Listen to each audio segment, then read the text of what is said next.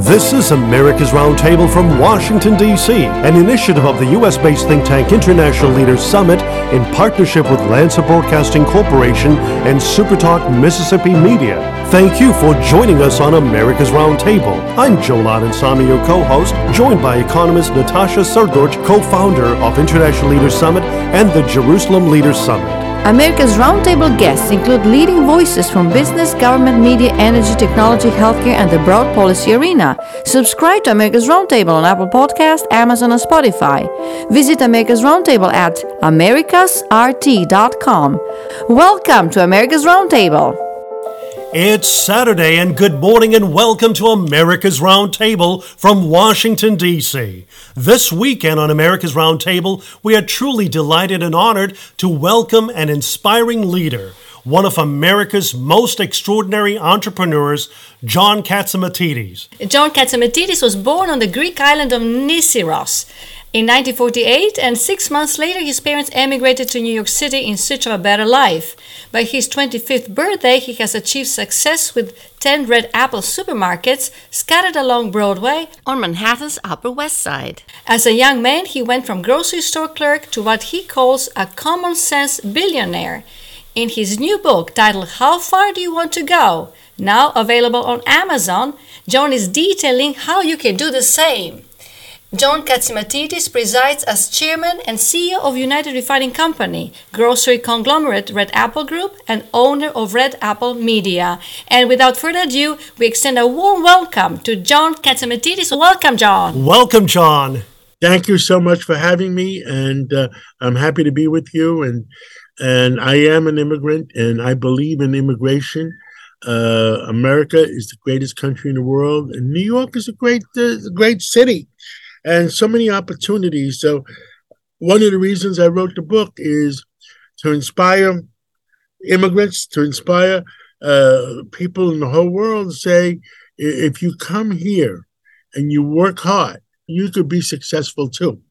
And uh, I work very hard with a lot of children's groups in New York, and I go around in the poor communities in Harlem and Bedford Stuyvesant, and and I try to teach those kids that if you work hard, you get an education, keep your nose clean, don't get in trouble, you could achieve greatness in America because that's what Americans and that's what immigrants have been doing for hundreds of years.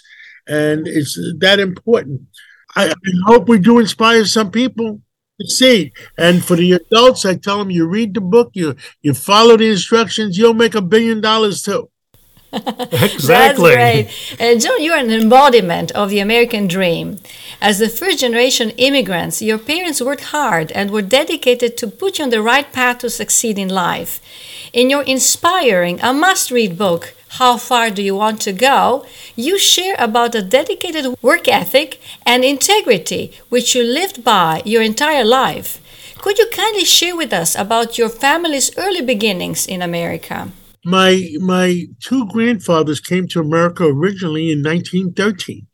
One of them came uh, from Constantinople, which is part of Turkey now, and it's called Istanbul.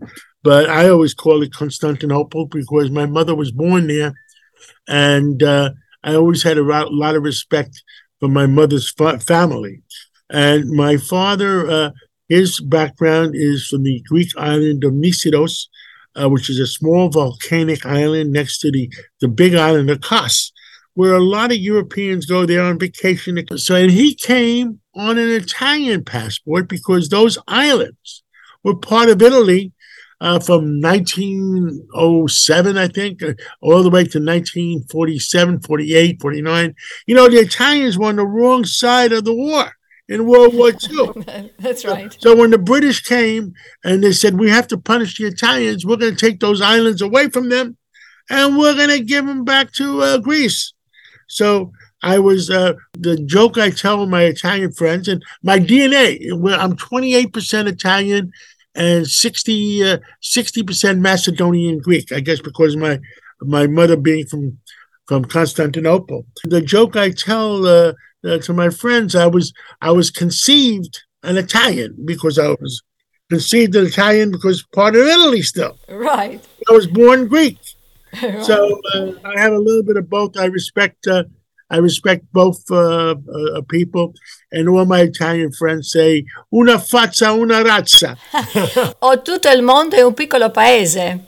yeah, yeah, and uh, you know, look, we're all we all work hard and we're all from the same part of the world. And and now the big item is we, we maintain a mediterranean diet so we can live longer. So i make i make sure i follow my uh, uh, friends my doctor friends uh, instructions. I have one ounce of olive oil every day and i have uh, some figs and uh, hopefully it'll make me live, live longer. You know the joke the other joke i tell to friends is enjoy your life spend the money because you're going to run out of time before you run out of money. John, in reflecting on your American dream, could you share with our engaged listeners a key highlight or two from your amazing business experiences in launching successful business initiatives? What kept you grounded, driven, and determined to achieve the impossible at, at all these different seasons? Well, in life, you reach many forks in the road.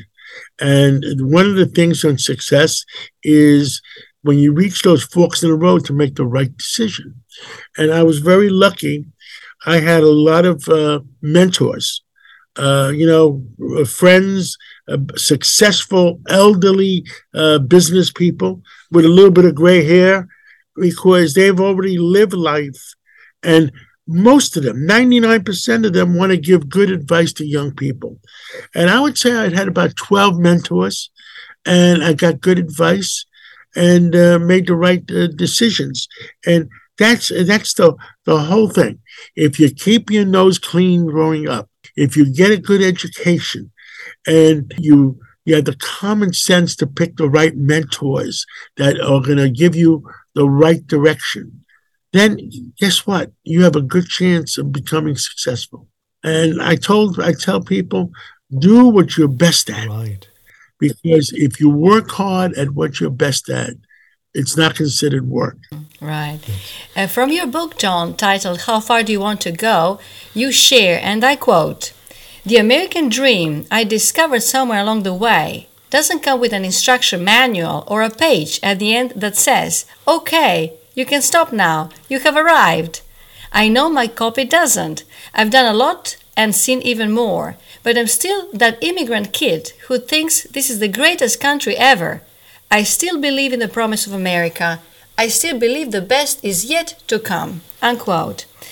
Uh, John, when you look back at the environment for entrepreneurs, businesses, and investors in America since the 1968, when you owned your first store, and those conditions and principles that made the American dream possible, how would you compare it to the environment today?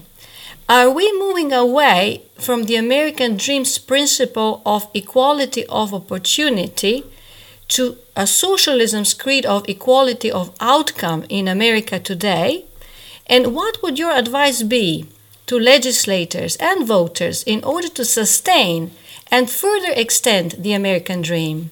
Well, I think it may even be easier to achieve the American dream I, will tell you why. I have a radio show too, and we have many doctors on it. We have neurologists on it.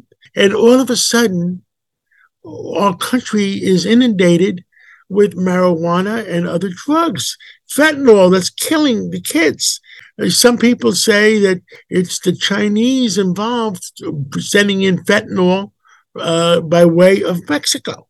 And other people are saying well, maybe the Chinese are getting even for the opium wars.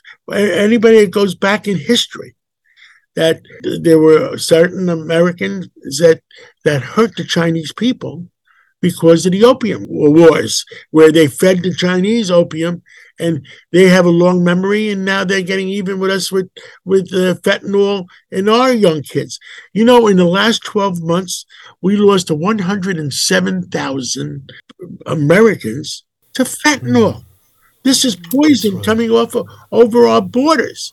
And mm. in Vietnam, in Korea, and Afghanistan, we only lost 107 soldiers the entire war. Yeah, 107,000. Yeah. Yep. And in 12 months, we lose 100, you know, 107,000 people just on fentanyl.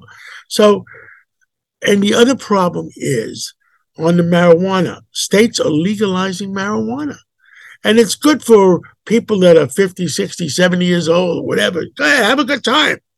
But people don't tell you that when you're 12, 14, 16, 18, up to the age of 26, the mm-hmm. brain is developing. If you're smoking marijuana, the neurologist will tell you the kids will lose 15% of their mm. intelligence. Terrible. 15%. The other the other thing is kids that get involved in, in sports where their heads are getting hit consistently. Boxing, football. And uh, you know, everybody loves football, but mm. there, there's a price to pay. Again, you get hit enough times in your head uh, during boxing when when you're 12 14 16 years old you lose another 15% mm. so if you, you got to keep your nose clean. In other words get a good education and don't participate in things that are going to hurt you. And, and then there's generation z that says that says well i only want to work three days a week. Well you're going to be a failure you're not gonna make you're not gonna make a billion dollars working three days a week. You know, you just you have to pick your your fork in the road and go in the right direction, and you could still become wealthy. Uh, you could become a, wealthy in many many ways. Whether you start as a plumber, or electrician, or a store owner, if you're capable, guess what? You're higher 100 plumbers that are going to work with you. Mm. You'll hire 200. You'll hire 100 electricians, etc. Success in America is waiting for those that are willing to work hard. And the other suggestion I make, I said, I said to somebody, "Oh, I got I got lucky." He says, "The harder you work, the luckier you're going to get." Mm. Mm-hmm. And I I try to teach those kids as many as I can. I'm chairman of the Police Athletic League mm-hmm. in New York that helps young kids. Yeah. And I, I try to help as many as I can. And I remember I, I would sit there sometimes with the police commissioner and look at that corner over there and say, oh, there's a hundred kids there. How many of those hundred are we going to save? Right. That's important to me. It's a commendable initiative. Right, Absolutely. Right. Uh, John, in your excellent book, How Far Do You Want to Go? you share the following. Uh, these days, I don't think of myself as a Democrat or a Republican. I'm just a common sense billionaire. Uh, your United Refining Company, an independent refiner and marketer of petroleum products, was proclaimed America's best mid-size employers by Forbes magazine in 2023, which in this year. Wow, you're doing you're doing your reading. exactly. And, and John, with this oil refinery in Warren, Pennsylvania, and the regional chain of gas stations called Kwik Fill, you are making your contribution to America's energy independence and energy security. Absolutely. And I remember the first commercial I made. We get all our oil from uh, North America. We get it all from uh, Canada. Right. Most most of them Canada, and we refine it in Pennsylvania and distribute it in that uh, whole area within two 250 miles of the refinery, which is in northern Pennsylvania. Right. And guess what? I made it. I made a commercial uh, instead of, I remember when the American people were very upset at OPEC at one time because they were raising the prices so high. It would make, and it happened in the last year or so. They raised Russia and Saudi Arabia raised the prices so high, it was it was making the poor people in America poorer because they're paying right. more for gasoline, and making the American people poorer because they were paying more for the for food prices. So that, that was the result. And the commercial I made once and people loved it is our oil, our gasoline is made from North America crude oil, processed and made into gasoline by American workers. We didn't buy from Venezuela. Exactly. We didn't buy from Saudi Arabia. So people love the idea of buying American made gasoline. And we doubled our sales when I ran that commercial. Amazing. And, and, and, John, we have witnessed this war on fossil fuels in America, which weakened our energy security and is making us dependent on foreign sources of crude oil again. What is your advice to legislators and the administration? North America has enough oil for the next 100 or 200 years, mm. but we're going to have a different source way before that. It's nice to dream and say solar energy and wind energy. But those people that believe that solar and wind energy are really going to be our, our energy of the future, boy, they're not too smart. And I, you know, I'll sell them the Brooklyn Bridge, which is old New York. okay. You know, exactly. Uh, and, and, we want what's best for America. Uh, and I think there's no substitution for for fossil fuel, crude oil for the next 10 or 20 years. Uh, and uh, General Motors, my opinion, General Motors wants to make all electric cars by 2030. You better, my opinion, you better short the stock. I mean, uh, because she's going to ruin the, the CEO of that company is going to ruin her company uh, because you, you know people look electric cars let it be an option mm. if people want it right. let them do it right it must be a choice. but, but it, it should not Washington should not force the American people into doing it. Exactly. And I think that's important. Uh, the new energy that's going to run uh, the world for the next 50 years, but it won't be available for another 10 years, maybe, there's going to be probably small nuclear units uh, around the country. Right. The same nuclear units that are running our submarines mm. that are safe for the last 40 years. Mm that's going to run our cities. Absolutely. Mm-hmm. And John, in your excellent book and timely for the season, How Far Do You Want to Go? You touch on the polarization of America, the divide we're experiencing in our local communities and across the country. And in your book, you write, I quote, but if I'm going to tell my story right, I figure I might also sound an alarm about some things that need fixing. I don't like how divided our nation is, the way liberals talk only to liberals, conservatives talk only to conservatives, and both sides refuse to listen. That's no way to do democracy right. It wasn't the vision created by my Greek ancestors or spelled out at Federal Hall.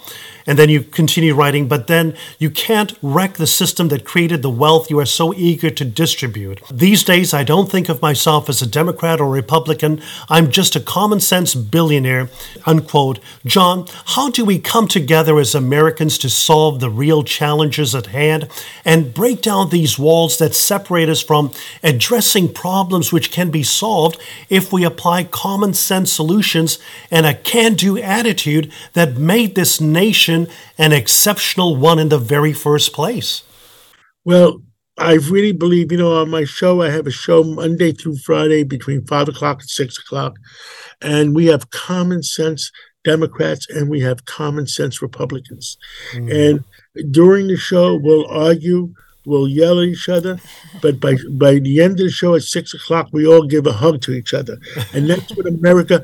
That's what America was all about. Mm-hmm. Uh, when uh, Newt Gingrich was uh, Speaker of the House, and Bill Clinton, uh, who I helped run his campaign, uh, was uh, president. They didn't necessarily like each other, mm-hmm. but they worked hard to make sure they did what's right for America. At that time, the deficit was five and a half trillion. Guess what? The only time ever they they worked hard. They brought the deficit from five and a half trillion down to five trillion. Mm. Uh, which, so that's what that's that's what it's all about. Extremism on the left, extremism on the right. I don't condone them. I condone common sense people that sit around a round table and and come up with solutions. And that's what life is all about. Look, I am scared about the United States of America. Uh, in 2026 is our, our 250th year. 2076 is our 300th year. Mm-hmm. I worry that we're going to make 300 mm-hmm. because look what happened in Venezuela. Mm-hmm. In Venezuela, uh, you had the fifth wealthiest country in the world. You had the wealthiest country in South America. And in 20 years, It went from the wealthiest country in South America to a vast wasteland. Mm-hmm. And everybody left. They, the people lost their country. Mm-hmm. And and we're headed into problems in the United States if we keep allowing the wrong people, the, the socialists, to, to try to bring down our country. Mm. And I, I love our country. I'm an immigrant, but right. I love our country. And right. we got to do whatever we have to do to have, make sure common sense prevails. John, through your business ventures in aviation, energy, real estate, insurance, and investments, you have employed thousands of people and significantly contributed to economic growth not just of local communities and various states, but also at the national level. Uh, John, from your perspective as a job creator, what is your advice to the Biden administration that wants to significantly increase personal, corporate, and capital gains tax rates? Isn't that a sure recipe for reducing further investments, employment, and economic growth? Well, absolutely correct. Uh, they seem today that they want to convert the United States of America, which has been the most successful country, to a Europe type standards. And Europe is suffering. And we, we don't want to be Europe. We don't want to be France. We don't want to be Germany. We want to be the United States of America the way we've always been. Uh, and what we want to be is to make freedoms of choice. We got to make sure our education process, that our kids get educated. In the last few years, our education process has gone south, and it's wrong you have, have certain groups of people that are pushing the, the wrong standards for our kids. I mean, uh, I think we're number 58 mm. in the education of uh, of the world now, and one of the world's richest nations to be number 58 in education. Mm. What does that mean? What what happens to the kids that grow up that were number 58? Mm. We're gonna, gonna hurt our country. Exactly. Right. We're not going to make 2076 if we don't fix that. So, education, keeping our kids' noses clean. We've made religion the enemy. And we don't want religion. You know, if people want to have religion, that's fine. You know, we used to say, in God we trust. And people are scared to even say, in God we trust. Yeah. And, and on that important note of faith, John, you worked on ecumenical initiatives and commencing with Father Alex and Greek leaders and engaging other communities. You also engaged uh, the Jewish community and other Jewish American leaders as well. And John, as we get closer to the holy season of Passover and Easter, and our fellow Americans across the country visit synagogues and churches, how important is faith and its contribution to a moral, virtuous society, a hardworking society? And importantly, why is religious liberty vital for America and its future? Well, it's very, very important. People need faith. Uh, I am the leader, uh, the highest layperson in the Greek Orthodox Church in North America. I also I work for the Archbishop in um, North America. I also work for the Patriarch in Constantinople and try to achieve world peace, trying to achieve uh, common sense. Uh, we work very close with the Catholics. We work very, very close with the, the Jewish communities.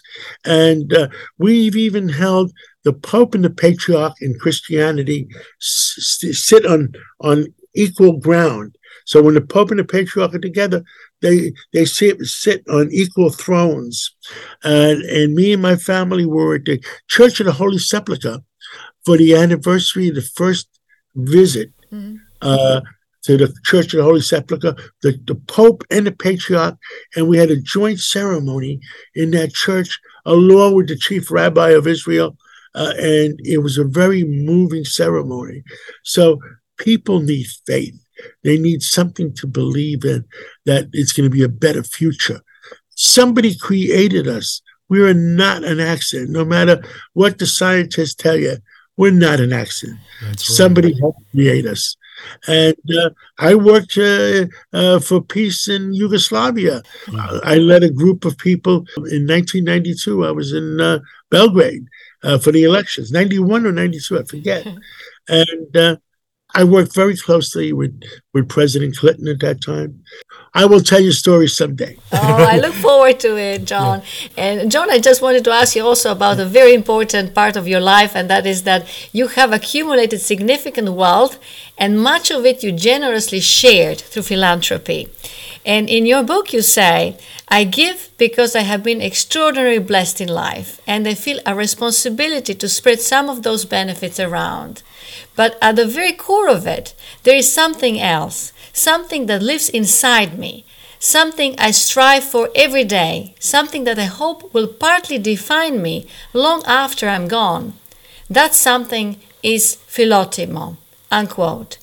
Uh, John, philotimo and philanthropy are Greek words. How did your Greek roots and upbringing influence you in realizing the importance of generous giving? And how do you encourage other successful high net worth individuals to increase their share and engagement through philanthropy? It's the training my mother and father gave me. Uh, I remember always, my father came as an immigrant in 1949. I was six months old. For him to enter the United States of America, his brothers had to sign that if he didn't pay his bills, if he didn't pay his rents, that they would have to pay it.